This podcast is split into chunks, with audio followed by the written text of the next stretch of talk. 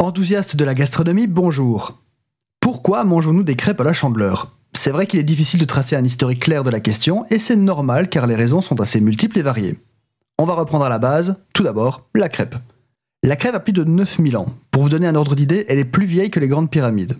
Cela ressemblait alors à une grosse galette épaisse et elle était l'alimentation de base dans les campagnes. Accompagnée de différentes céréales, la galette était une bouillie étalée desséchée, préparée sur une plaque de métal, puis cuite dans l'âtre de la cheminée ou dans le four commun. La recette évolua au fil du temps des climats et des régions. Les Romains cuisinaient des galettes épaisses à base d'eau et de farine de céréales cuites sur des pierres chaudes.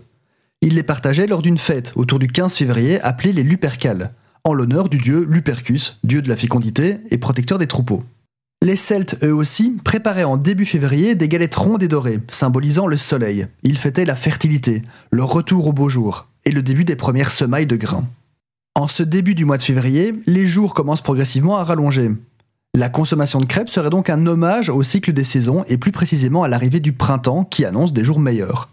Au 5e siècle, lorsque la chrétienté se rapproprie des fêtes païennes, la fête des crêpes sera convertie en célébration de la présentation de Jésus au temple, soit 40 jours après Noël.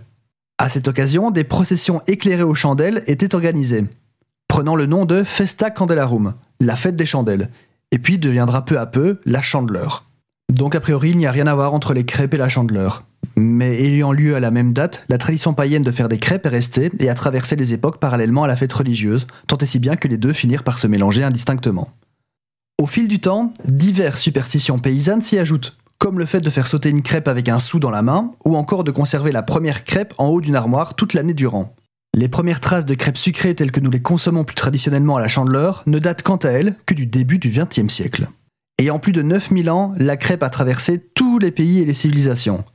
En France, la crêpe bretonne est devenue un monument à elle seule. On retiendra également les célèbres pancakes en Amérique du Nord, les piadines en Italie, les msemen au Maghreb, le dosa en Inde ou encore les tortillas au Mexique pour ne citer que les plus connus.